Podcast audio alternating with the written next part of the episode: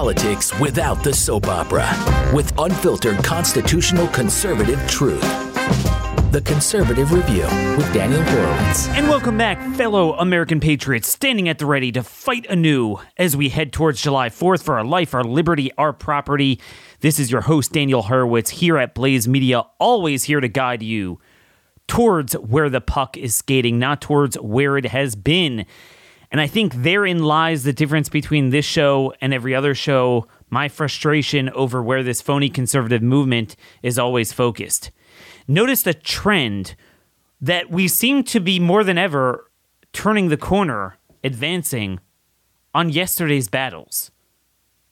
On issues that the left, maybe their schleppers in the street will fight about and get naked in the streets about and yell about, but their strategic thinkers have long moved on to transhumanism to literally controlling our body, mind, and soul in every way imaginable. Today is the day that the committee, as we speak, the FDA advisory committee is meeting to greenlight Pfizer and Moderna to, in the future, any coronavirus vaccine, and, and you know, that will extend to anything they don't need human clinical trials for. There's no exaggeration. That's literally what they're doing, and it's not even news. Just like it's not news that as of tomorrow, 40,000 National Guardsmen will be on the hook for being removed from the National Guard for not getting these dangerous shots. And no Republican cares. They're they're passing the NDAA and giving the votes for it, by the way, without addressing this. And the Republican governors are not fighting it, even though they're the commander in chiefs of their respective guards. So, like I've been saying the last couple days, I can't get excited for what's going on.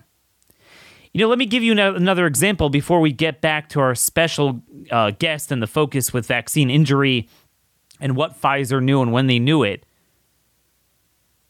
But to venture over to January 6th a little bit, you all saw the news that Professor John Eastman of Claremont, he had his phone seized by the F- FBI. He was assaulted by them. He's basically under criminal investigation.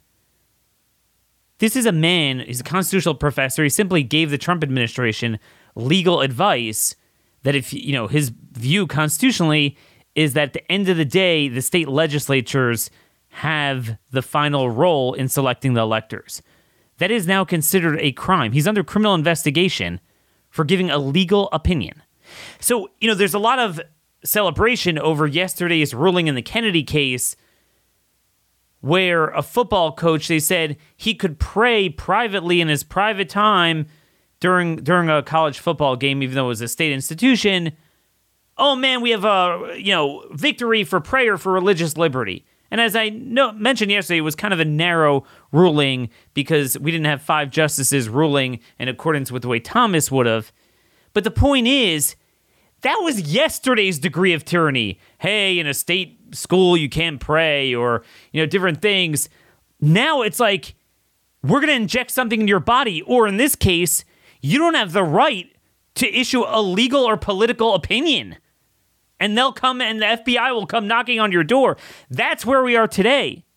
Tell me where the Republican Party and the conservative media is in the realm of the battlefield turning the corner in fighting that issue. Body body mind soul literally free speech. Okay? This is what I mean when I say we're focusing on yesterday's battles and actually exalting these Republicans and congratulating them and thanking them for that while they're screwing us on the much greater high tech, more consequential battles of today that that cut to the core of liberty beyond anything we could have imagined. So again, that we have the future framework. Tomorrow, National Guardsmen will get kicked out of the military, and nothing matters. No one cares. And by the way, you know the military it's it's it's in such bad shape now. They're 23% below their recruitment goals. They're now offering insane incentives to join. It's just basically a, a welfare agency rather than be all you can be. Um, men who want to seek adventure, defend the country, patriotism, that's over with. And you can't blame them because why would you want to join if it's you're on the hook now for anything that Pfizer comes out with? Anything you will have to get where you have to watch tutorials on safe spaces for pronouns where it once used to be that if you had engaged in gay sex you couldn't join the military just you know 12 years ago. Yet now you get castration operations paid for and for hormone therapy. And then you get sent to every far-flung hellhole to defend every other country's borders except for our own and yet Republicans are like, it's pro military to pass any appropriations or authorization bill for the military that doesn't deal with this, but it gives them a raise, throws more money at the problem without solving the policies. Those defense hawks are pathetic. They're not hawks, they're doves. So, this is where we are in the military now. You don't have to have a high school diploma. That's what they're saying now. They want to recruit anything and everything but they will not relent on kicking people out for a dangerous and ineffective shot. And that's where I really want to go today and talk about the source of this malfeasance that deserves its own Nuremberg trial. That they knew from day one this thing didn't work, and they knew from day one that it was extremely, extremely harmful again, you look around now. Someone showed a, a really amazing graphic that. Where is this? I'm just trying to see who put this out. This guy B I R B underscore K K Burb on Twitter. CDC has travel advisories to different countries if they have a high level of COVID spread, and there's level three is the highest. And if you, it, it's funny if you look at the map, it's all the high vax countries. And then in the twist of irony, the CDC says make sure you're up to date with your COVID 19 vaccines before traveling to these destinations. I mean, that's how sick it is. Folks, the, there's literally a direct correlation now with the more you inject, the more you infect. That didn't happen by accident. They knew that. They knew that. It, that doesn't just happen. They saw that in the clinical trials and they covered it up. You know, one other point, I mean, I can go through a lot today, but I want to focus just on our interview today for the most part. But we talked about how there's 2.9 million extra people put on disability right after the vaccines came out in the US. Now we have UK data from the ONS, the Office of National Statistics in the UK. This is from the HART Group, puts out great info there.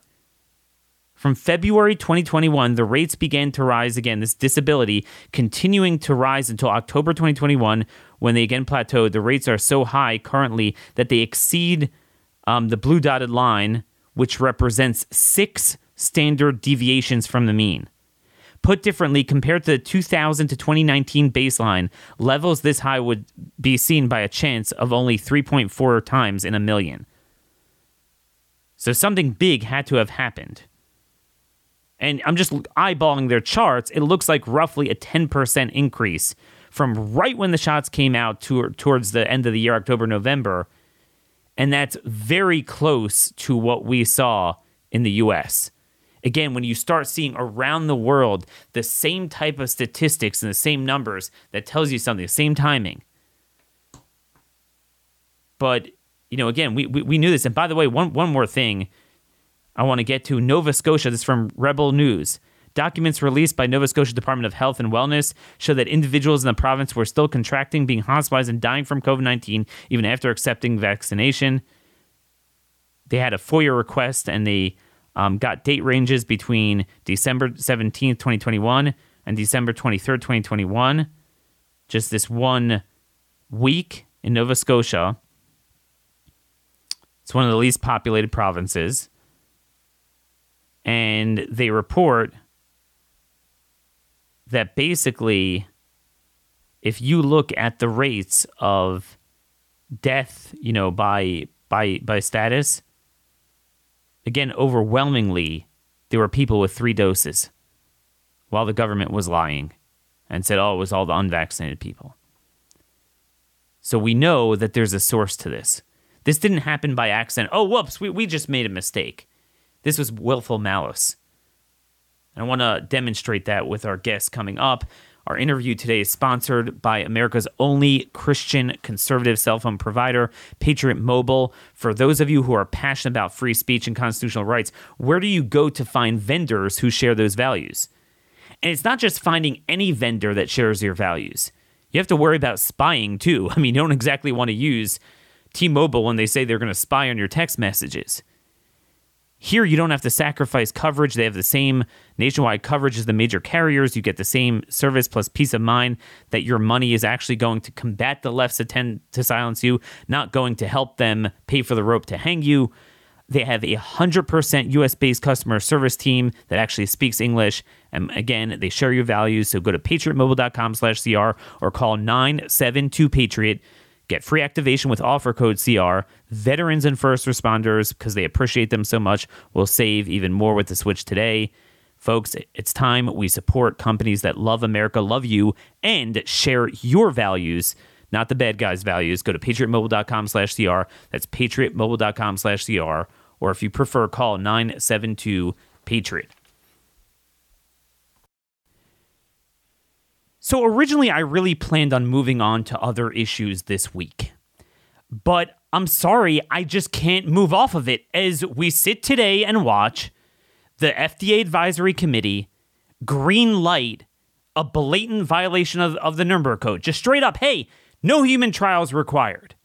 That the more injury, destruction, safety signals, hundreds of academic papers come out demonstrating that this thing harms potentially every aspect of the body, every system in the body, the more they loosen it, the more they mandate it, the more they censor opposition. And this is truly the Twilight Zone. And I figured today would be a good time to have on Stephanie de Garay, Maddie de Garay's mother. And the reason why she's so important is that I believe in many respects, Maddie de Garay is patient zero for the Pfizer injury. Not necessarily that we know it's the first injury that occurred, but the first one we know of. And what's so important about this case is look, when you sign up for a clinical trial, obviously you sign a lot of waivers and there's risk that comes with it. But the understanding is that even if you incur a risk, well, that will go towards study and immediately they will help you. They will study the pathophysiology of how it happened, how it occurred, to ensure that it doesn't happen to anyone else and you don't say, hey, wow, we have a severe injury. That's awesome. Let's go and authorize this and then mandate it. The point is, what occurred, and we now know from the documents, what occurred in the clinical trials is not a matter of, hey, they really missed this stuff and they were shocked at what occurred in the real world. Clearly, they saw this going on.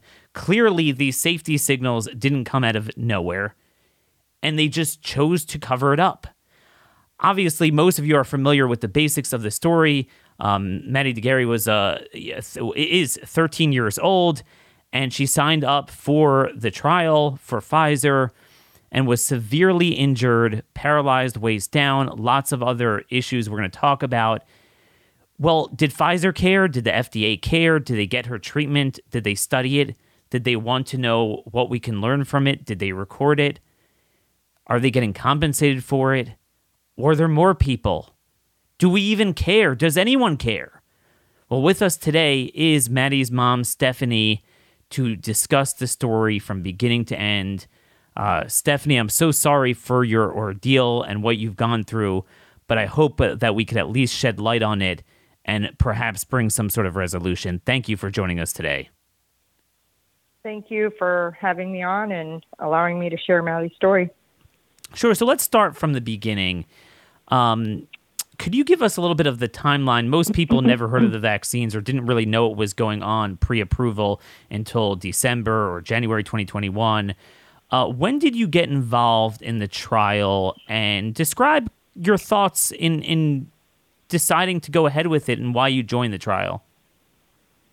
Um, so, actually, uh, we found out about the trial from a friend um, that was in the Pfizer trial for adults. Um, at Cincinnati Children's Hospital. And my husband and I actually signed up first. This was in, oh gosh, I think it was June of 2020, June, July of 2020. Um, and we got all the paperwork um, through, they do it through email. And then all the communication suddenly stopped. So we just assumed, oh, well, there were just a lot of people that wanted to be in the trial.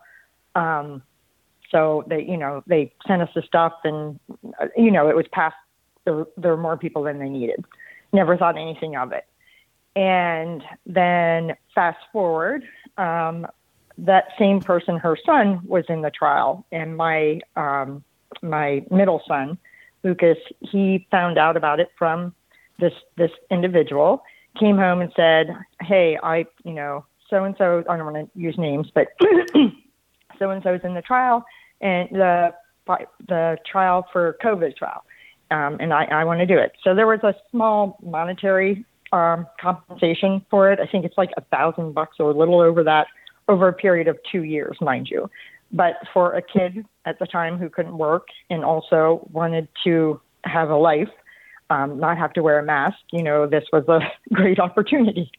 So um, I, I saw no risk because she was in the trial. Um, she had been unblinded, found out that she actually did um, did get the actual vaccine.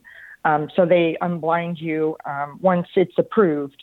They unblind you. So when it was approved for adults, you were given the option to be able to be unblinded, so that if you didn't get it, then you could get it. If that makes sense. And the same thing was done with the kids. Um, so she had no reaction at all. Her son was in it, so you know 50 50 chance that you're going to get the actual vaccine. So I thought, okay, well, it was him and a couple other friends. I figured, well, surely somebody, one of them got the real thing, no, no issues. So I'd heard of no issues, and I knew several adults and kids that were in the trial. So I was not worried whenever he asked to do this. Once again, we signed up as well. Um, and when we were talking to him about it, the you know obviously our other two kids, um, we Lucas has an older brother, Gabe, and then Maddie found out, um, and they're like, we want to do it too. So um, once again, these kids, you know, everybody's been in lockdown. You've been put fear has been put in you, um, and and we've been told all along, hey, these vaccines they're going to make it all go away. This is so, your ticket to freedom. It is, yeah, yeah, and it's for them to get it early. So we weren't able to get in the trial, so we were excited that they could be in. Both my husband and I were frontline workers, so I, I work in school. My husband works in healthcare. Um, so we were going to get it early. At this point, you know, we were going to get it early anyways, like January. Well, I think it was February is when it rolled out to the the schools and um, and um, to the healthcare workers, but healthcare were earlier. Anyways, so we're like, okay, we're going to get it early. They're going to get it early. We're going to be safe. That you know, that was my mindset because I believed everything I was being told.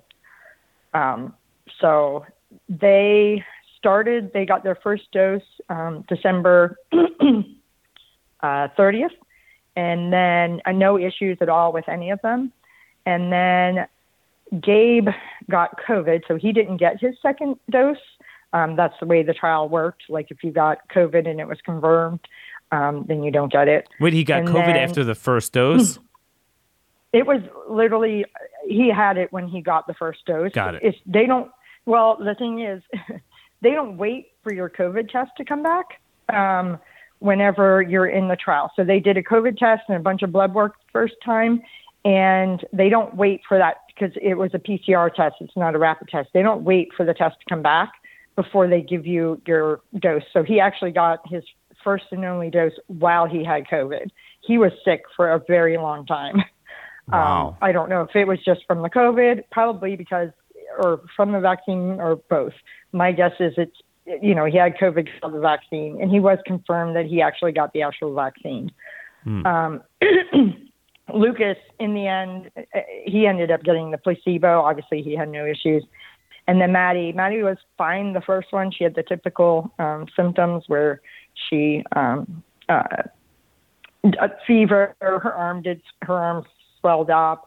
Um, she was tired, but like everything we expected. Yeah. And then she she got they Lucas and Maddie both got their second dose on January 20th. Um, and Maddie had said that she's like, man, that hurt way worse than the than the first one. So in my head, you know, they always say like with the flu flu shot, you tensed your arm. So I I was like, oh, did you like tense up your muscle? She's like, no. I'm like, well, that's weird. We'll just keep her, you know, not not not of any concern. She wasn't concerned either. She just pointing out something different. Um, and then in the middle of the night, so she got they got their second dose late in the evening. It was after school, so it was probably around like four or five. In the middle of the night, um, she came into our room and she said, "I I don't feel right. I my I, something you know something's like I don't feel right. Something's wrong. Can I sleep with you?" I mean, she was 12 at the time. She never slept. She didn't sleep with us. She never came in our room to ask to sleep with us. Um, and she crawled in in between me and my husband, which was even more odd. So clearly something was going. I mean, she, she didn't feel good at all. Um, in the morning, we told her you don't need to go to school, knowing that you know we had been warned ahead of time that she similar symptoms to COVID for a day or two. So we're like, you don't need to go to school. You know, you can stay home. Mm. Um, she hates missing school. Um, she doesn't, you know, you, you miss school, you have to make up the work. She didn't want to have to do that. She's like, well, I'll go and I'll come home if I, I'll call you if I, if, well, I'll not call you, but I'll go to the nurse if I need to. Well, she did, she somehow pushed through the whole day, mainly because she didn't want to go to the nurse. She just, just, she wanted to stay in school. She's, that's just her personality. That probably should give you an idea that she doesn't overreact mm. in terms of illness. She's, she's pretty, she's got a high tolerance. Um, so she made it through the day and walked through the door. My husband works from home, barely made it to his office, which was right inside the door, dropped her bag. And uh, he, when he saw her, he was like, oh my God. He, I mean, her fingers were white um, on the tips and like ice cold. So were her toes. Um, she had swelling in them, like edema. She um, like you could not even touch her back. Like she, the, she had um, the zapping pains going up and down her the the back of her spine. Um, she took off her shoes. She wouldn't let you touch her. Any her whole body hurt. Um, she had like a horrible, horrible headache, and her probably her worst symptom was um, her. She had lower abdominal pain near her appendix um, and so my husband called the trial line like immediately, and and they said that they were going to call right back. So he then he then he called me, and I was at work, and I hear he's like Maddie's having some sort of reaction to the vaccine, and he. Then he, and, and I hear her in the background, and she's yelling, "Mom, mom, my heart, my heart, my heart feels like it's being ripped out through my neck." Um, so I, at that point, I'm like, okay. At first, I was like, oh, you know, not as concerned. But when she said that, I like that. Is when I got scared. Um, so I left school and I, um, I, I left school immediately, went home. Um, by then, the trial line had called and they said to take her to Cincinnati. They said the easiest thing and best thing would be to take her to Cincinnati Children's, which is where the trial was being held. Because then, because the doctor that was the principal investigator, Robert Frenck, um, he would be able to have access to her charts, and he they'd be able to you know compensate for any you know bills that we had, et cetera. So we it was about it's about 30 minutes away, not the closest hospital, but at that point, my husband was monitoring her vitals and they were okay. I mean, her heart was rate was high, but her um, oxygen was fine, um, and blood pressure was high, but not like to the point where he was flipping out. so he, they took her to the ER. They checked for appendicitis, um, and they uh, did a renal, like just basic blood work and um, they did a urine urinalysis, and so the uh, when they checked for appendicitis, it didn't show anything. Um, they gave her an IV, Tylenol, um, and um, uh, Zofran for nausea. And when they gave her they gave her something else in it because I remember when she she was all looped up and I can't remember what else they gave her because she was maybe it was the Zofran that made her loopy. Um, she felt better. Um, she did have blood in her urine, um, which is not normal. Clearly, when I say blood in her urine, like it tested for there was like when they did the test, there was blood in her urine. Um, so they sent her home. Um, and shortly after she got home, all the symptoms like skyrocketed up again and just continued to get worse.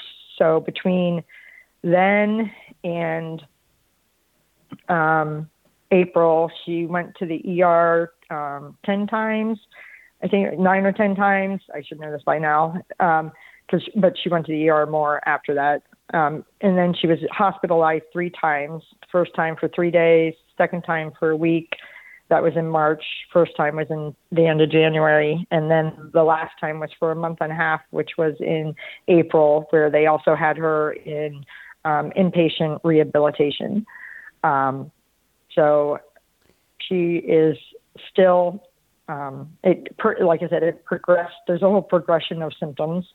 Um, where she ended up eventually having to have an NG tube. She could she got to the point where she could not swallow at all. Um, got to the point where she could not walk at all, um, and she's still in that state today. She's still in that state. So I want to work backwards afterwards, but just in terms of the ultimate culmination of those symptoms. So could you describe?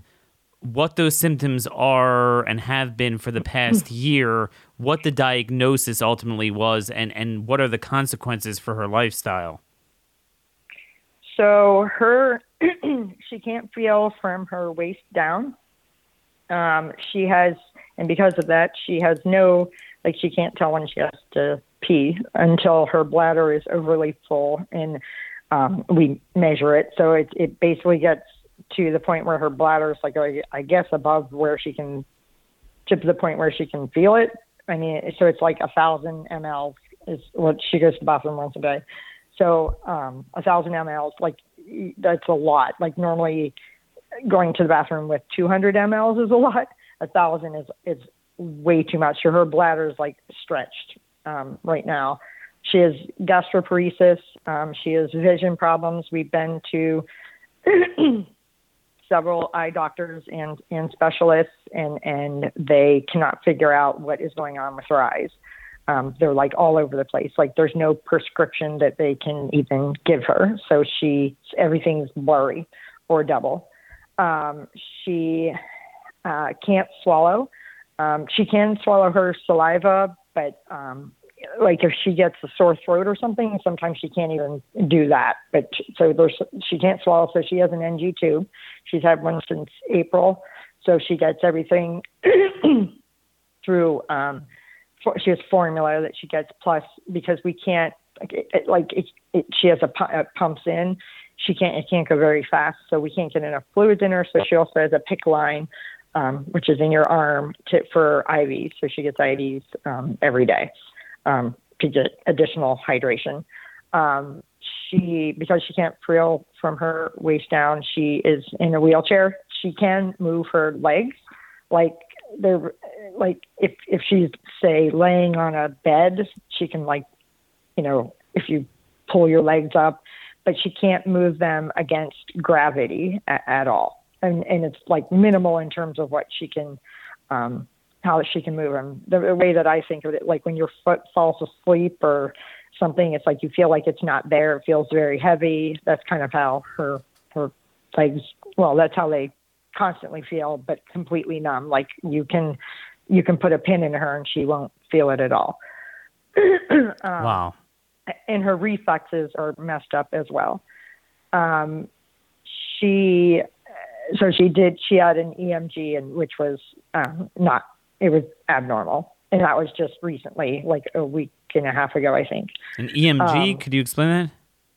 The elect, elect, I forget what it stands for. Basically, they check to see um, your response, like with your legs. They mm-hmm. hook up like electrodes to them, and then I, I don't know the specifics of it. I don't want to.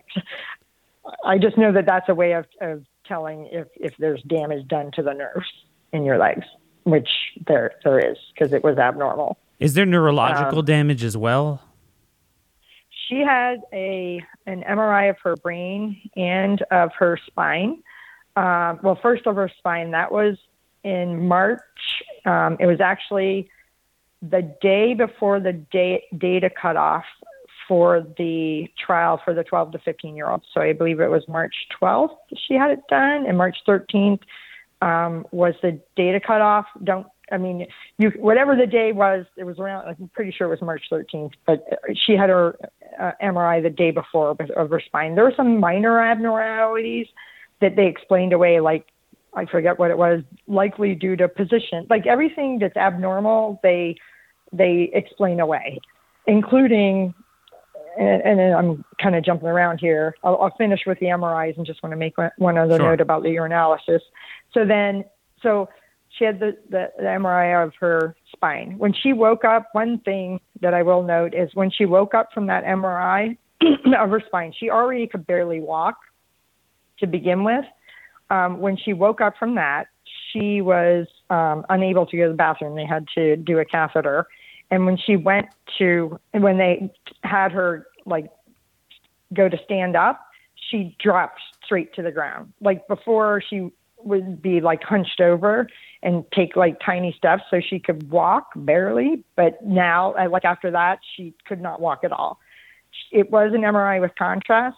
Um, at the time, the way they explained it was that it was probably due to the anesthesia. Um, so we believe them. But now, after you know talking to lots of people and finding you know and, and what happened with her second MRI, which was so another MRI of her brain. Um, that was in June. So she had been discharged from the um, in, inpatient rehabilitation. She was in the, there from the middle of February until um, the June 1st. Um, when she left inpatient rehabilitation, she walked in. She well, no, she didn't walk in. When she started it, she could not stand, could not walk, could not do anything. By the time she left, she was able to um, walk with an abnormal gait. So like her legs would shake and her leg would drag. Um, at the, she was able to walk like that with a walker. If she let go of the walker, she would everything would spin and kind of like if you're. This is the way she describes it. Kind of like if you're I don't know, if you're on a boat or if like where you're dizzy, you know, you have to hold on to something in order to be able to stand. Or, you know, if you're an adult and you drink, you know, she actually knew how that felt because they in school they had done those the the goggles. You know what I'm talking about? Yep. To simulate your like that's what she compared. Like she's like that's how I feel if I let go. I need to hold on to something. Um, and after she had the MRI of her brain. So that was the middle of June.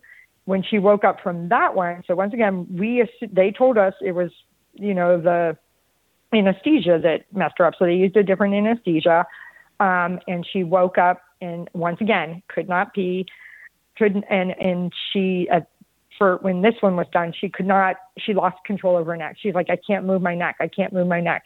Eventually, she was able to move her neck, like by the time we left, but she could not support it at all. Um, so once again, we, we left. She left there from the MRI, the hospital. It's a day, you know, you don't stay overnight. Um, unable to um, walk again or hold her neck up. So we left the hospital like that. They didn't keep her in. Um, so it turned out just with additional testing and stuff that we had done, it, it was the contrast, the gadolinium. She had a reaction to that. She can't like she she and I don't know if she was like this prior because she's never had an MRI before. Um, she's unable to um, like get rid of the to, to process the gadolinium. It like got stayed in her body or whatever. I guess that happens with some people. Um, plus, she is allergic to heavy metals as well. We found out. I don't know if that allergy pre-existed or if it yep. is.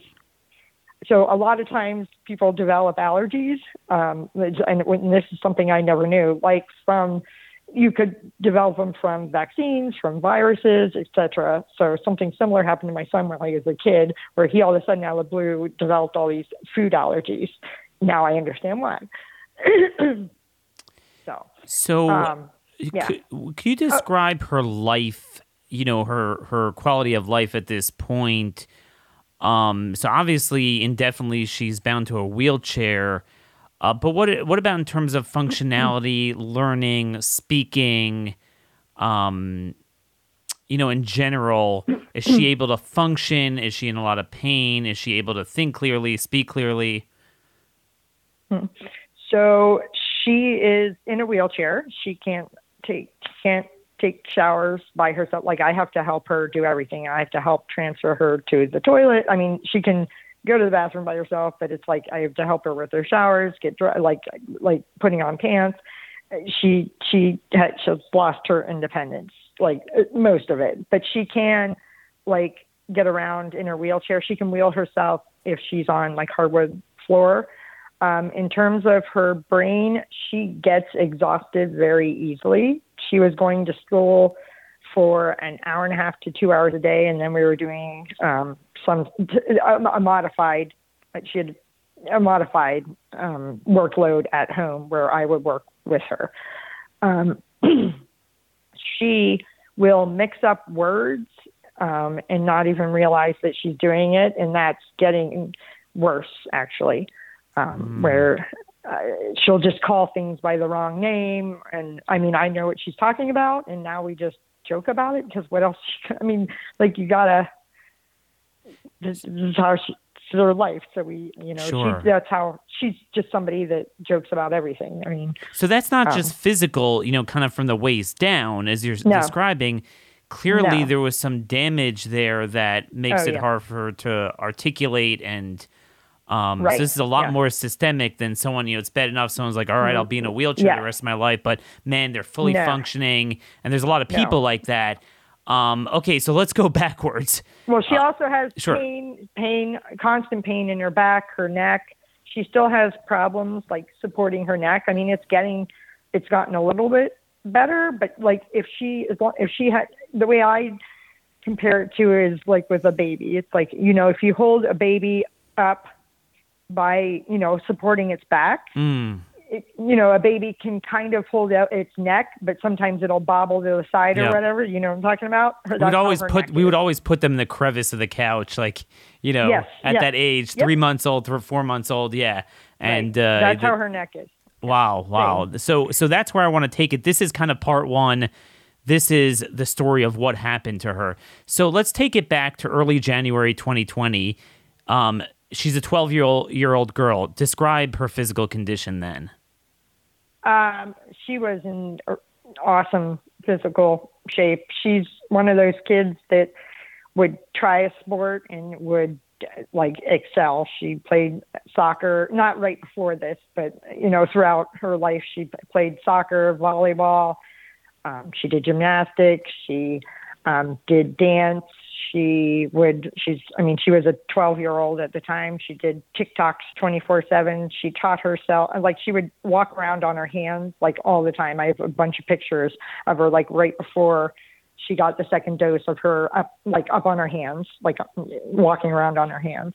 Um she walk rock climb. She's very, very strong nonstop. And like i said she anything she would try she would just she'd be, be able to do it, and she just picked stuff up physically. So, like, so there were there were no known physical um, conditions or or learning disabilities before the, that. There was... oh, no learning. Just she did have ADHD. She was diagnosed with ADHD. Everybody knows. well, who doesn't? yes. So she did take um, uh, Vyvanse. She would only take it Monday through, like only when she was in school. She wouldn't take it when she wasn't in school. Um, and then she had been diagnosed with dermatographia, which is where if you scratch yourself, you'll like get your skin raises and you get like a hive. so that was it. The reason why I ask you this is is to come full circle. Now that everyone has heard the story, which is very very tragic, what I don't what, what I'm just trying to project what I would have thought, and I think anyone listening would have thought before we our innocence was broken.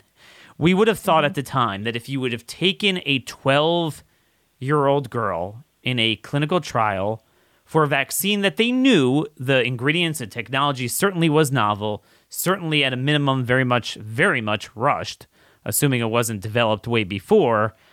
Um, and and for a cohort of of people, you know, 12 to 15 year olds, that really the rationale to begin with to need it wasn't that necessary. So you have a clinical trial and you have a patient that within a day gets these severe systemic multi-pronged reactions to it that degenerate and, and lead to almost de facto paralysis and lack of functionality indefinitely.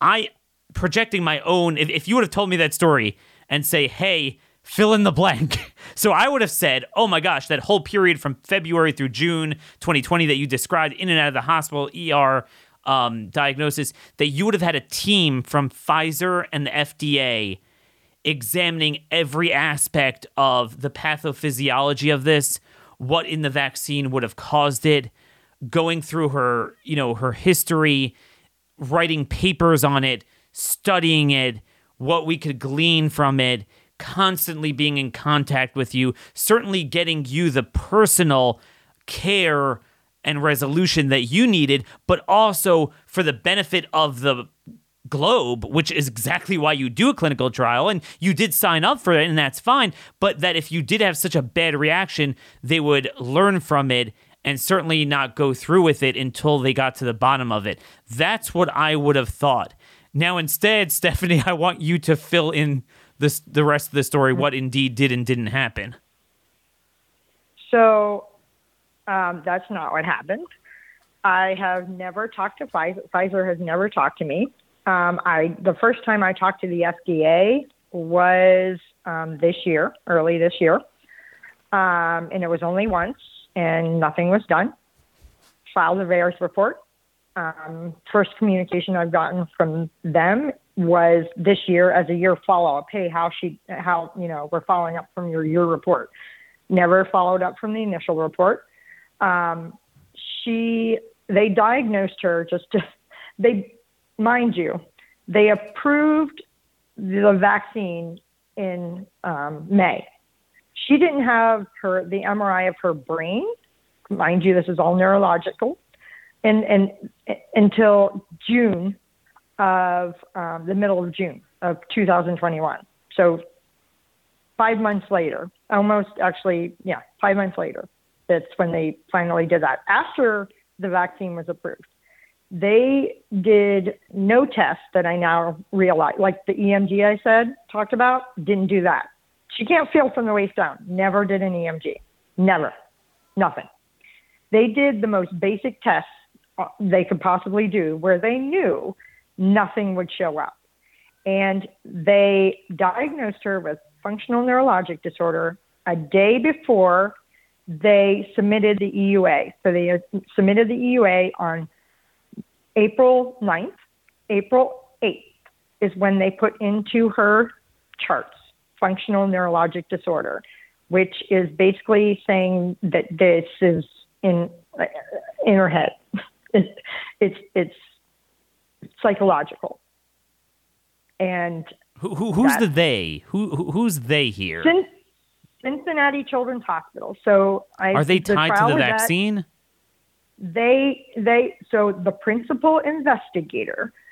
Um, the the trial was held at Cincinnati Children's Hospital. So it's being you know there's a bunch of trials like for the COVID vaccine being held at hospitals. Some aren't at hospitals. This ours was the principal investigator, who's supposed to be the advocate for the whoever the participants in the trial, if anything is was to happen. Okay, he works for Cincinnati Children's Hospital.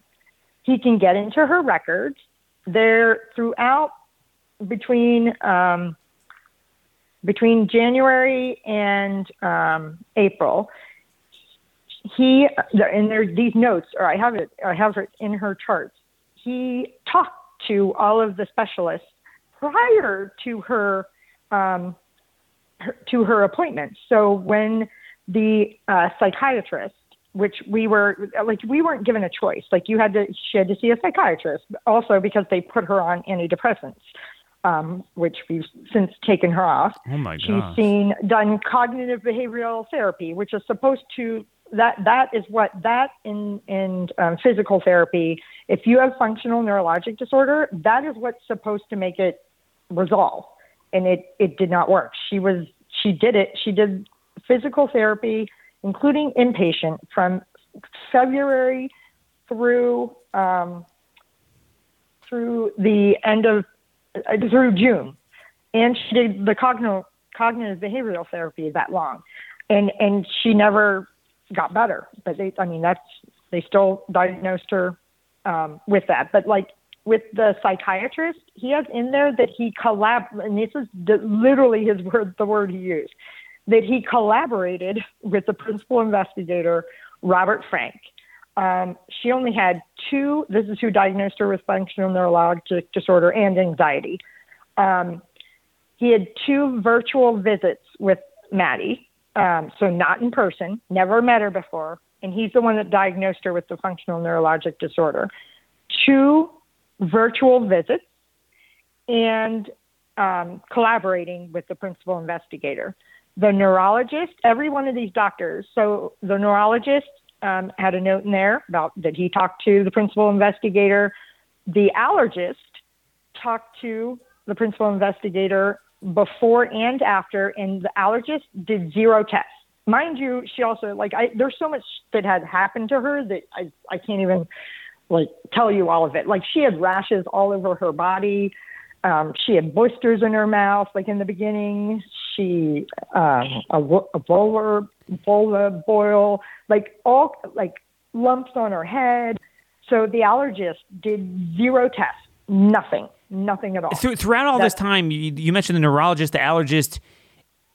A sane person would have felt that you know, you might entertain some additional things, but the 800 pound gorilla in the room will be the vaccine because it was a day prior. Right. Um, and she was yeah. a healthy 12 year old. She wasn't a 90 year old, but that right. wasn't at the tip of their tongue.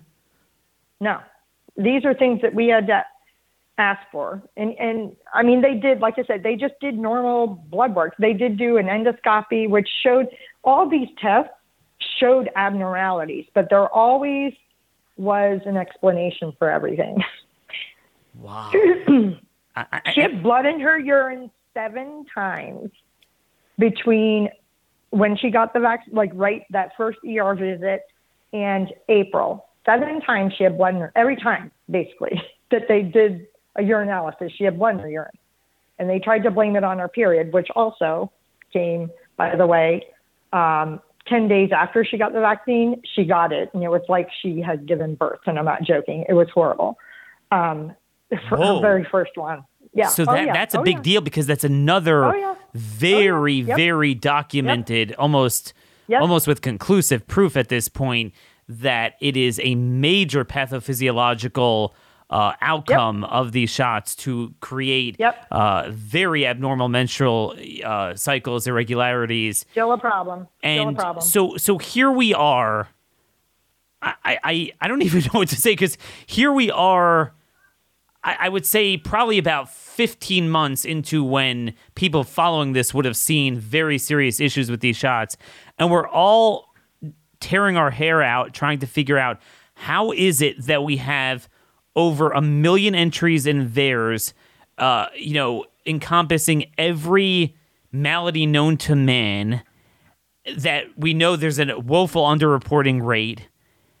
We have so many safety signals in health insurance data, life insurance data, disability data, surveys, um, hundreds of academic papers, sometimes in very prestigious journals, and uh, uh, researchers uh, uh publishing them over the last year, year and a half and yet there is to to this at this moment, June 2022, there is still no desire to even follow up on any of that, yep. much less call a foul on the mandates, much less call a foul on uh, distribution of these shots, and they foisted on the younger cohorts, and then now greenlight uh, no clinical trials.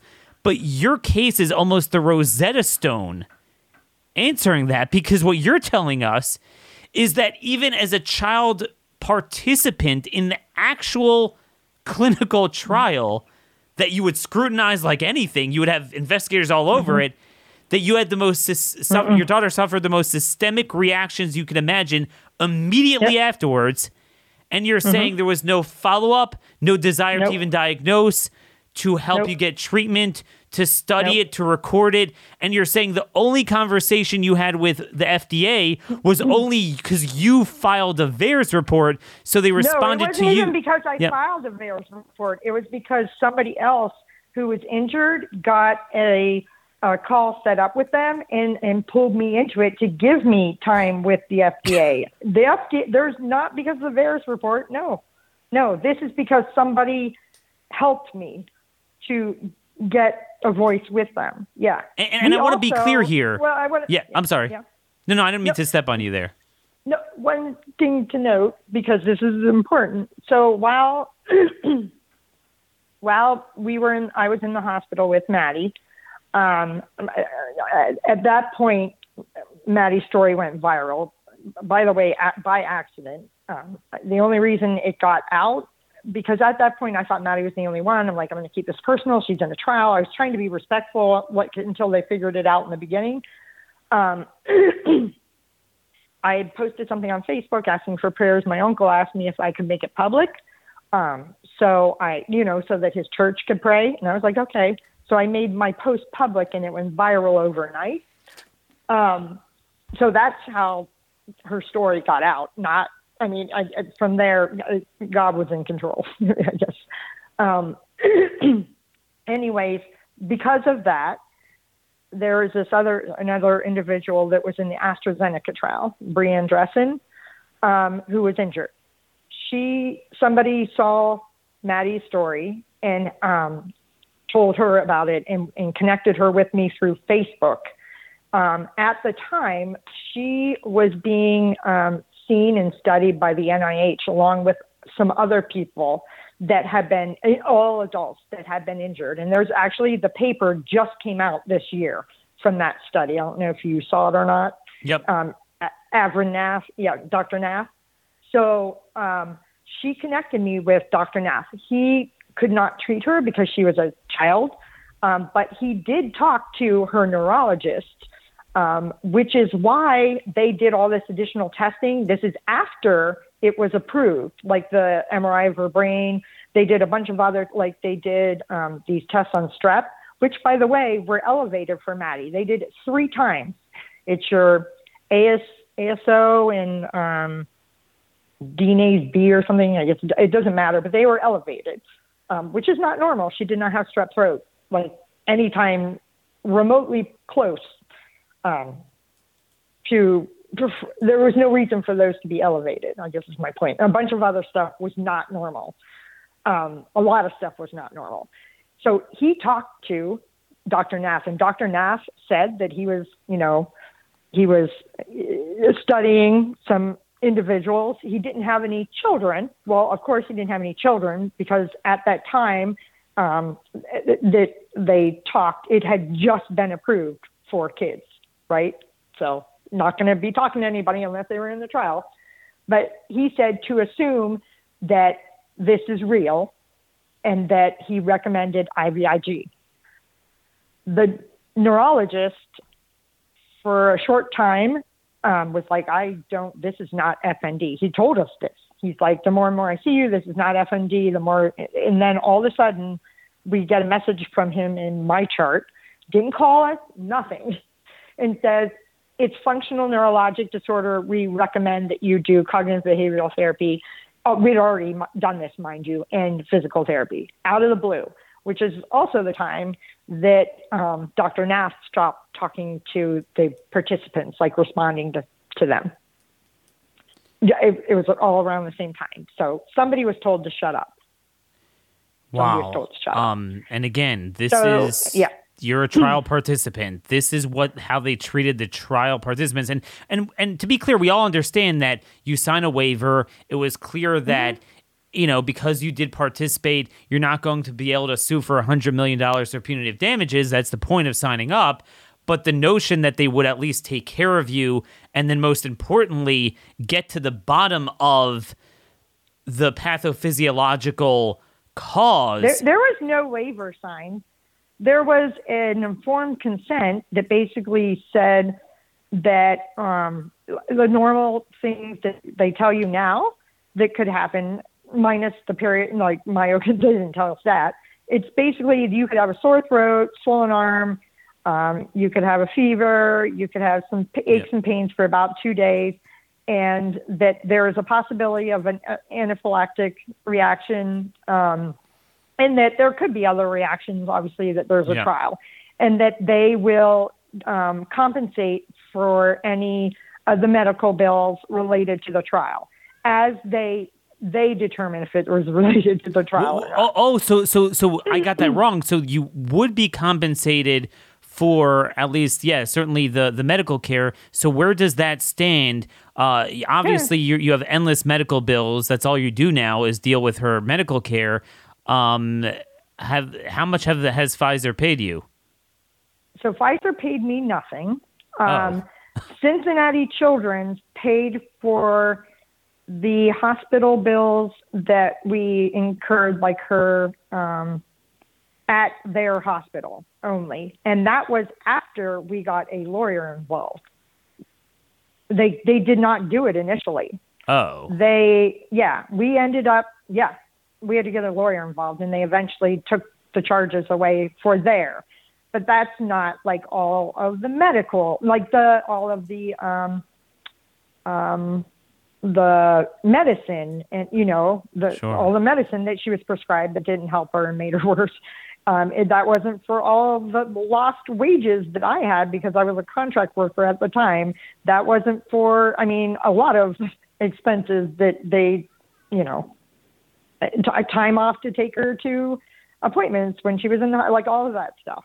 It, none of that was paid for, and we ended up moving her care out of Cincinnati Children's Hospital to another local smaller children's hospital, Dayton Children's, just as a holding place.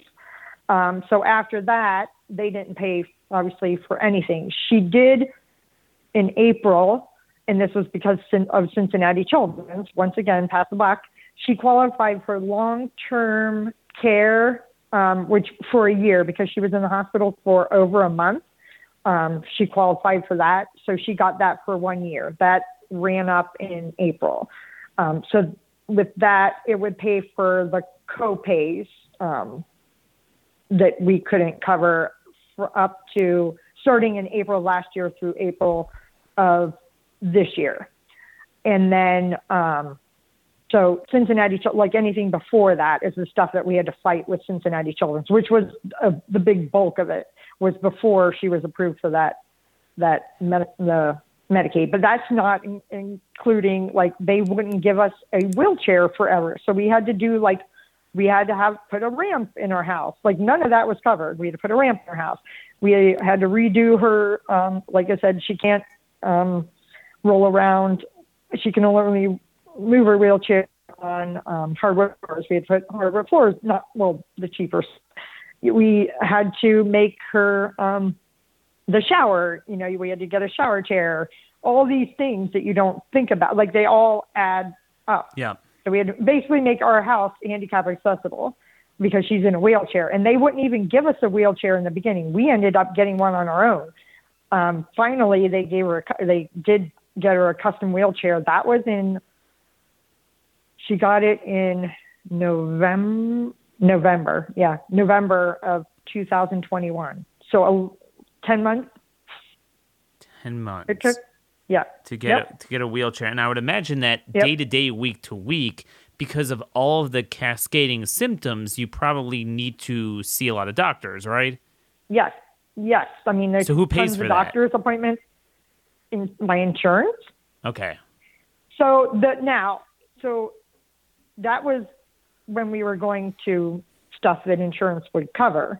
We were unable to get help for her. Like nobody. Once we moved her care to Dayton Children's, like they can see everything from Cincinnati Children's.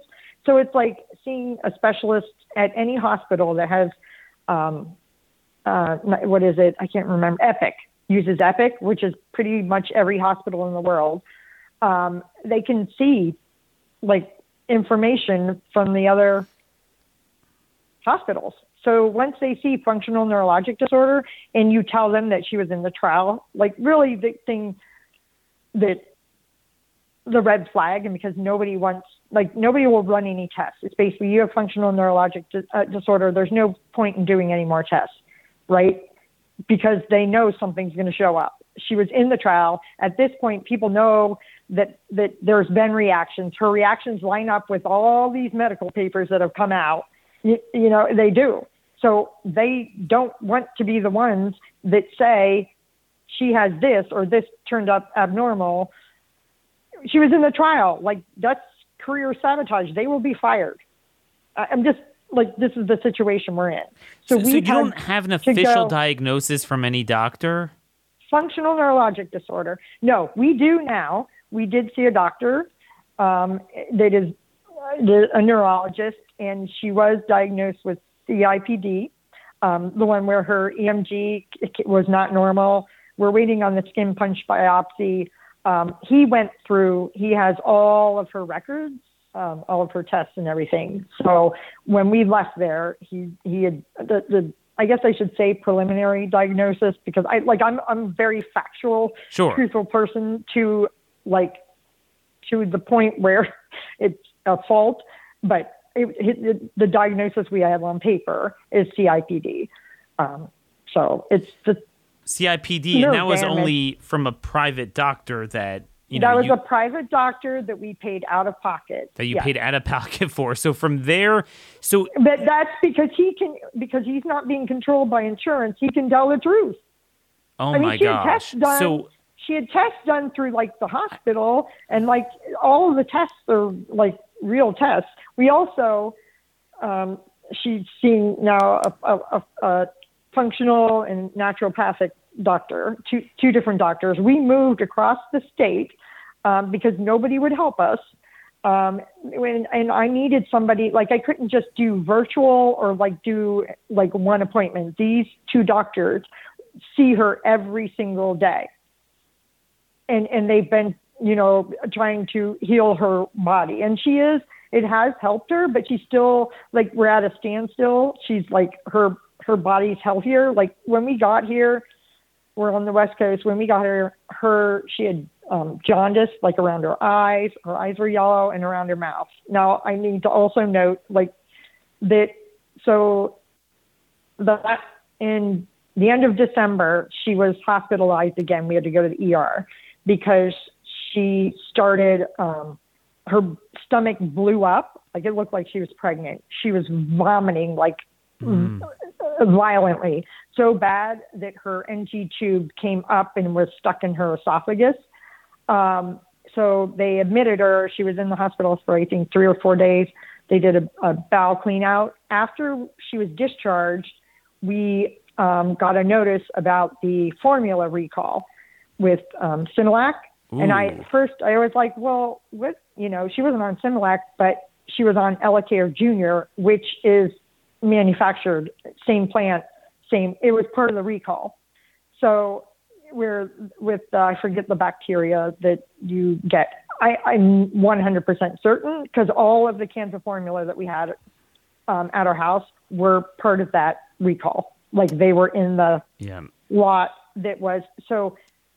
She, on top, add insult to injury, and you can't make this up. I mean, I, like I, she she had that on top of everything else. So she was in really bad shape by the time we got here. Um, so their goal was to you know start healing her her gut um, and to get her on a formula also to figure out allergies and stuff because nobody did any allergy tests. She's allergic to all kinds of foods. So they put her on an elemental formula. Well, she was um, always and, allergic, or, or or just now, the last I, year. I have no clue. Nobody ever did any. Oh, she had had a bunch of food allergy tests done like a while back when she was diagnosed with the dermatographia, um, and had no food allergy. She does now, like with. Um, so she was able um, to enjoy food like any other twelve-year-old. Yeah. Yes. She just ate normal. Yeah. Has she ever expressed anything to you about that? I mean, a twelve-year-old where all of a sudden you can't enjoy food, and she just eat, eats formula. So part of what they do um, when whenever you, if you are on an NG tube, um, and, and they think that you're going to be able to eat, like the goal of being able to eat again, part of the speech therapy, so that you don't lose the ability to, to do it, is you do what they call taste. So it's to keep your taste buds working mm. and to um, to keep to remember how to chew because if you don't do it just like a baby, you'd have to learn it again, even with your taste buds. So you chew it and you spit it out. So she doesn't. I mean, she'll she'll do those because that's part of the part of the speech therapy is, Sure, is doing sure. that. So speech therapy is what they do for the swallowing and like for anything in your like for me I think of speech therapy as being just for talking, but it's it's for swallowing, your chewing, all of that it's speech therapy. You know, But she doesn't enjoy food like a normal human. Of course. You know, like she Of can't course. like go to a restaurant, she can't, you know, see, I- I'm just trying to extrapolate out. I've never seen such a case that is so foreboding of what Yeah. was going to happen to the entire world. Because and there's you, confirmation now. Yeah, if you're in the child clinical trial and you have an Yep. immediate reaction that ravages the entire body and makes, Mm-hmm. you know, a 12 year old systemically disabled, and Mm-hmm. even then there was no pharmacovigilance, surveillance, uh, you know, upkeep, monitoring, reporting, documenting, studying, certainly obviously hand holding and compensation and, and compassion and care, and you really had to seek No. that out on your own. How much more so when you look at all these people that maybe are older? And maybe it's a little bit more subtle. They're definitely very disrupted, neurological damage. They feel heart mm-hmm. damage. They feel they're aging. They feel they're limping. They get the onset of autoimmune. But it's, you know, it's not like a day later, like your life changes, like in the case of Maddie. Because even those cases Well, are not being some- documented. Some are like that. Well, there, some are like she is. There are adults like her with the Yep. same. Yeah, I mean, there you there are. It's there's different levels of severity in terms of how people were their reaction. There, but there are adults that are just as bad as her. What about? Could you talk a little bit about the VAERS reporting? Um, you know what that experience was like, and what that demonstrates in terms of the likely underreporting factor globally. So I'll talk about VAERS, and I also want to explain like what they're monitoring and how they monitor during the trial. So for the trial, they don't you, you like the principal. They don't use VAERS for the trial. Okay, the way that they do it, if anything happens, it's the principal investigator reports it to the sponsor, which would be Pfizer in our case, and Pfizer reports it to the FDA. So that's what happens. There's no VAERS report. Okay. If so, I filled out a VAERS report because they wouldn't tell me what symptoms were reported for Maddie, and I found out about you know because we kept repeatedly asking the principal investigator if they filed a VAERS report, and he's like, "That's not how it works with the trial." I the email with this on it. So I was like, you know what? I'm putting it on here because I want people to see what happened to her, and I want it documented. It took me three days to be able to file that VAERS report because of the amount of information and because it sorry, it keeps it it, it would it kept timing out essentially um, every time I would do it. Like I'd need to go look for information or whatever. Sorry. Um, so lost my train So of it thought. timed out. No, so timed out after three. kind of like after right. th- It- a- after each time, so Yeah. you'd put in all that effort, so you many have questions. To start all over again. Start Then you have to start all- It, it doesn't save it. It's yeah. It was it was a nightmare. So I don't know how anybody like nobody in their right mind would fill one of those out for fun. Like it's like Yeah. literally takes forever. It, that you can't fill a bunch out. There's it's impossible. Um, so with the trial though, when you when all they're doing is they monitor you for oh, I think it's a week after maybe two weeks. I can't remember like a week or two weeks, but all they use a an app called Trial Trial Site I think it is, and you they're soliciting side effects and all those side effects that they're soliciting information on are the ones that, that the minor ones they tell you about. Did you have um, a, a abdominal pain? Uh, was it mild, moderate, or severe? And did it require hospitalization or an ER visit? Um, diarrhea, um, arm swelling, a fever, uh, muscle, just muscle aches, um, uh, th- th- those symptoms, like COVID symptoms. Okay, there's nowhere to put that you have electrical shocks up and down your spine, that you um, have um, what your fingers and toes are white, that you have a rash all over your body, that you have blisters in your throat, that you um, feel like your heart is being ripped out through your neck. None of that. There's nowhere to put that on the app. There's nowhere to document it. The instructions are you call the trial line. Call. You don't email, you call. Now, okay. we did email just so we had documentation. That is how you report your other symptoms. That's it. And it's only monitored for a short period of time. Okay. So after to this dose. day, to this day, you don't yeah. know if there's a. It, makes sense they wouldn't use VAERS because you do something even better. It's a finite mm-hmm. number of people. You want to. It's the trial. You want to scrutinize it. This yeah. is what you're going to learn from. So they have their own thing. That's even better. Awesome. So to this day, do you see a report? No, we don't know what was. I have asked when when I did talk to the FDA. I said I want to know what was reported for Maddie's side effects, and they were supposed to get back to me and, and never told me. They were supposed to get back to me. And we have asked the principal investigator repeatedly. He goes, all of her symptoms. I go, which, which, which ones? We even have a recorded phone call with um, one of the trial people that worked at the trial because they had called about something else. Um, and we, my husband, like interrogated them. We have that recorded. Still have not gotten an answer. The only thing that showed up on the EUA, okay, in there, because I know what, who was Maddie, because there were only three people that they said that had severe reactions. It was functional abdominal pain and paresthesia. That is all they reported. That wow. was all that was on the EUA. Functional abdominal pain, Google it. It's that, that is so eerie, Stephanie, because. And, and, and paresthesia is pins and needles. It's like if your hand falls asleep and then comes back. That oh is all gosh. they reported. I know what was heard. I know because there's, and then, but there's other kids in there that they had explained away that they were taken out of the trial because of um, psychological things.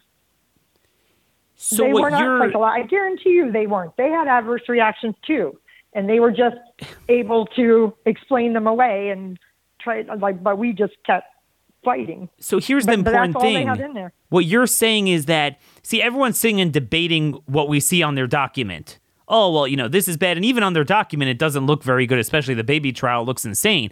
But what you're saying yeah. is you can't even trust the raw data because essentially well, the whole point the is raw data. So I don't. They haven't released. I don't think the raw data for the 12 to that that trial yet. I don't think. Maybe they did. I thought it was just the adults that. I mean, they're releasing a certain amount of pages each, whatever, right? Yeah, I mean they, they are, but I don't. But we don't have you know who's who, obviously, right? In yes. in the trials. Well, but I you're can tell you, yeah, I know my daughter's number. so I have my daughters and my two sons. I have their numbers in the like in in in the, the lawyers have it. So, so it's a brilliant tactic. Typically, you do a, a, clinical trial to see if there's problems. Any problem, you just say it's not from the vaccine. See no right. evil, hear no evil. So there you go.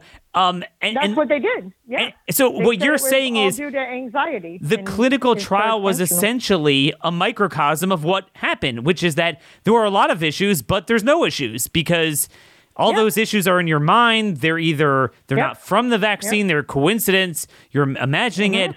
Um, mm-hmm. I can. I mean, this well, is worse than only, I thought. If you only do tests, if you only do tests that you, they know what tests are going to show things. They know what tests to do and when they will show things and when they should wait to do tests. Like they didn't do an MRI for spine until March. That was two months after all this happened. Two months. They never did uh, um, a lumbar puncture. Never did that. That would have showed something. They yeah, did this is nothing. They just you if you don't do tests that will if you it's like you can manipulate the data. You just I mean they knew as you know from that one document the different things that could have happened with this. They know with those different you know things that occur. A lot of them are autoimmune. That these are the tests that can confirm it. Yeah. So if you don't do those tests, then then you won't confirm it. Yep. Yep. And, So and then to- it didn't happen. It didn't happen. It didn't happen. Meaning, unless you could prove beyond a shadow of a doubt with the scientific method that this is what it Yeah. is, well, who's to say? It could be a 12 year old the next day became paralyzed. You know, that's stuff happens all the time. That happens. Yeah, yeah, sure. I mean, that's what they're doing now. Whereas typically the Nuremberg Code would dictate the opposite, right? That, you know, Yeah. you have a clinical trial. Look, if we see any issue, we're going to assume it's a problem Mm-hmm. Nope. unless we can rule Nope. it out. And then that's, you go on from there. I, I can't believe it. Did- And in the Yeah. beginning, the whole thing we over this is another because this is another way that they could explain it away. Well, we don't know if she got the vaccine or the placebo. I'm like, I have three kids in the trial, and I know which one's got something. I can tell you, my middle son got the placebo because he has had zero reaction. He also, by the way, has not gotten COVID yet. He's got the. He never got the vaccine. He never got COVID, Never but got, but Maddie did, Never right? got covered. Never- Maddie did. Yeah, Maddie just had it um, in the end the end of um, May this year. She she got COVID, and then two weeks after, um, yeah, two weeks after that, she got even. They're trying to say it was the flu. We don't know. She got really sick, like high fever, like it was well 103.7. Um, she was shaking. She, I mean, it was like she was really sick. She's still sick. She still has like a sore throat. The fever finally broke after like five or six days. Yeah. Wow. Yep. So I don't. It's her body probably reacting from having COVID two weeks later, and this was reported to the um, the trial because she's still in the trial. All and all they're doing right now to monitor is they ask if you you fill out on the app if you have basically COVID symptoms. Have you had a fever, sore throat, um, nausea, vomiting? You know, nausea. Like just basically, have you had? You know, when you go and they're basically screening you for COVID, have you had blah blah blah blah? That's basically what the app, and it's a yes or no. And then have you tested positive for COVID? Yes or no, and that's it. And then they call you. So they called us um, for both occasions. And what's supposed to happen with the COVID, um, when she did have COVID, is they're supposed we have these at-home tests. Well, I didn't. I told you we're on the West Coast getting treatment. Um, I didn't bring those with me, so I told them that. I'm like, if I said I can have my husband send the ones from at home, or you can send them to me here. Um, I was like, but I don't have them here, and they're like, oh well, we'll just bypass that. So they're not even following protocol. Um, you know, I'm just thinking that 38 page Pfizer document that was only uncovered through the court. It listed nine pages of known mal- maladies as of February 2020, and I didn't count them exactly, but it's a it's a little over a thousand, I think, if you would count them all up. And people have gone through them, and there's almost an academic paper or case study on every single one that we have that we could point to a piece of literature on it. And and none of those you're saying are even an option. They don't have a database to fill them out. Um, I I don't know. I don't even know what to say. We're pretty much out of time. But real quick, did anyone in media, academia, science, medicine reach out to you upon hearing your story? Um, media, uh, science, no, like nobody that You to do a study. doctor or anything. Oh no, no, no, No, Nope. no interest. nope, nope, nobody. Sudden teenage uh, paralysis syndrome. Like, yeah. So that that uh, happens. Um, No. And did the media, like local media, show any interest? No, because it's Cincinnati Children's Hospital. They're like, Oh, and I- there's there's plenty of stories about how they did the COVID vaccine trials and how they put Cincinnati like on the map and the blah blah blah blah like about the trial. They're all with Dr. Robert Frenck. Yeah. oh, I see. I, I I'm I'm in Central Maryland. Nobody has nobody reported on this. The only the only ones the closest to mainstream media was Tucker Carlson and also Fox and Friends did an interview with me. The Fox and Friends interview has disappeared. It's like it never happened. Never happened. It aired live and then there was it's you can't find it's nowhere. I mean it happened, um, but it's nowhere. The Tucker Carlson is that that interview is still out there. those are the only like other than I, I've done tons of interviews, like, but not with any. No, they're like commentators. Main- They're they're people like me or whatever. But it should Yeah, be you would think yeah. the local or Ohio, Epoch, uh, Dayton yeah. Nope, nope, media nobody. would find interest. I had I so I had people reach out to me, and I agreed to do it, and none of them followed through. Yeah. None of them. Yeah, I mean, where I live in Maryland, Johns Hopkins looms large, so I could imagine that it's a similar same thing. dynamic where it's just there's certain uh, Yep. untouchables that, that you just kind of Yep. don't go there. Um, man, did Well, you? Pfizer yeah. owns them. Uh, Pfizer owns mainstream media. It's like all their advertisements and stuff. I mean, they lose their funding. We're- We're learning that you don't you don't cross Pfizer. Um, did you verify the lot? Uh, the lot, you know, the the, the lot number So where it came from. are different for the trial. They Ah. don't like follow the same. It was a different. Um, it it was it's not the same. Uh, yeah, we I somebody had asked me about that, and even the this I don't have it in front of me, but the, way the serial number is for it that's on her card, which by the way they sent us. this is how screwed up they are. They sent us her card, and it only had that she had one dose. We're like, um, she well, it only had like the information for one dose. So they just sent us a new card with the actual two doses on it. Didn't just fix the one. So we have two cards for her for the COVID vaccine. One has that she had one dose, and the other one has that she had two doses. Two separate cards. Wow, wow. I mean, this is this is really something else. This is I'm just speechless. I mean, I'm I'm rarely speechless. Uh, you know, final point here. There's no way, based on just what we're seeing in the real world, there's no way you're the only story in the clinical trial. Have you heard of anyone else? Has anyone else spoken Yeah. out? Yep. Um, in Argentina, it's Gustavo, and I'm, I forget his. Um, Gustavo. No, not Gustavo. Augusto. Augusto, the lawyer from from Buenos Yeah. Aires. Yes, he is for the clinical trial for Pfizer. He's the only other person I know that spoke out. Um, for AstraZeneca, um, Brianne Dressen, and then for Moderna, I know Olivia, and I forget her last name. Yeah. Um, she has spoken out. So, But like you said, even people- your thing, even your case, people like me only found out about it by accident, and it was really one of your attorneys that I happened to know, and you know, so that's it Right. came to life at the time.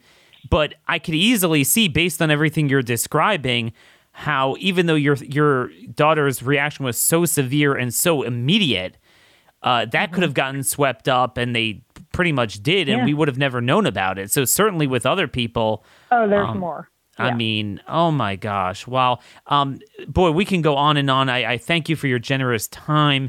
Is there any way that the audience could could help? Do you have a crowdsourcing page, whether it's medical bills, legal bills? Is there any way people could help?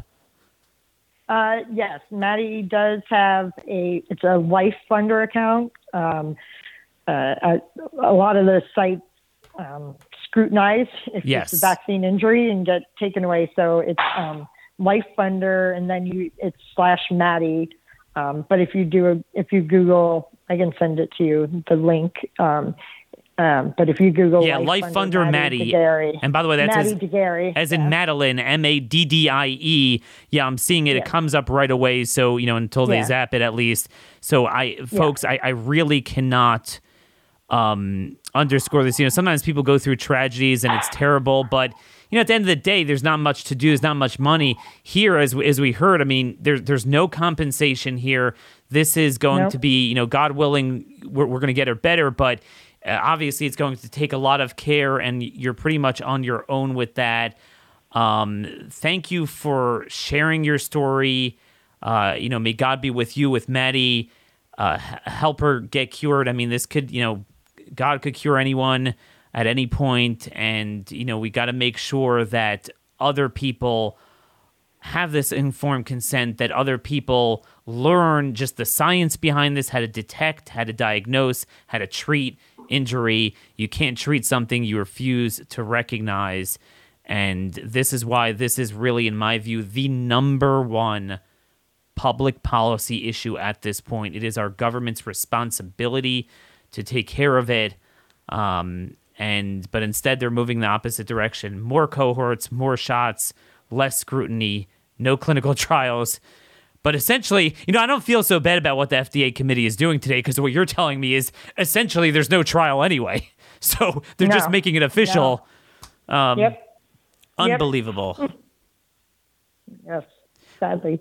Well, again, we'll be in touch. You'll keep us updated, anything this audience could do. But again, um, I urge everyone to go and obviously donate generously. Life Funder Maddie de Garay, M A D D I E D E G A R A Y. Stephanie, thanks so much, and may God be with you. Thank you for the opportunity to talk and share her story. So, folks, Stephanie de Garay there, super long show, so we're out of time. But again, there's a lot to digest there. Pretty much everything that we've been going over for the past year and a half on this in a macro sense, this individual case is foreboding. It, it's exactly what we were going to incur as, as a people, as, as humanity. This is this is we're all in the same boat, the entire globe, and it's still going on. This is the game. Covered up, see no evil, hear no evil, no compassion, no help, no science, no studies, no informed consent, no guardrails, no Nuremberg. People need to be swinging from a tree. And God willing, we will make that happen. Folks, send me your comments, questions, concerns, your questions for Stephanie. Daniel Horowitz at startmail.com is the email. Till tomorrow, God bless you all, and thank you for listening.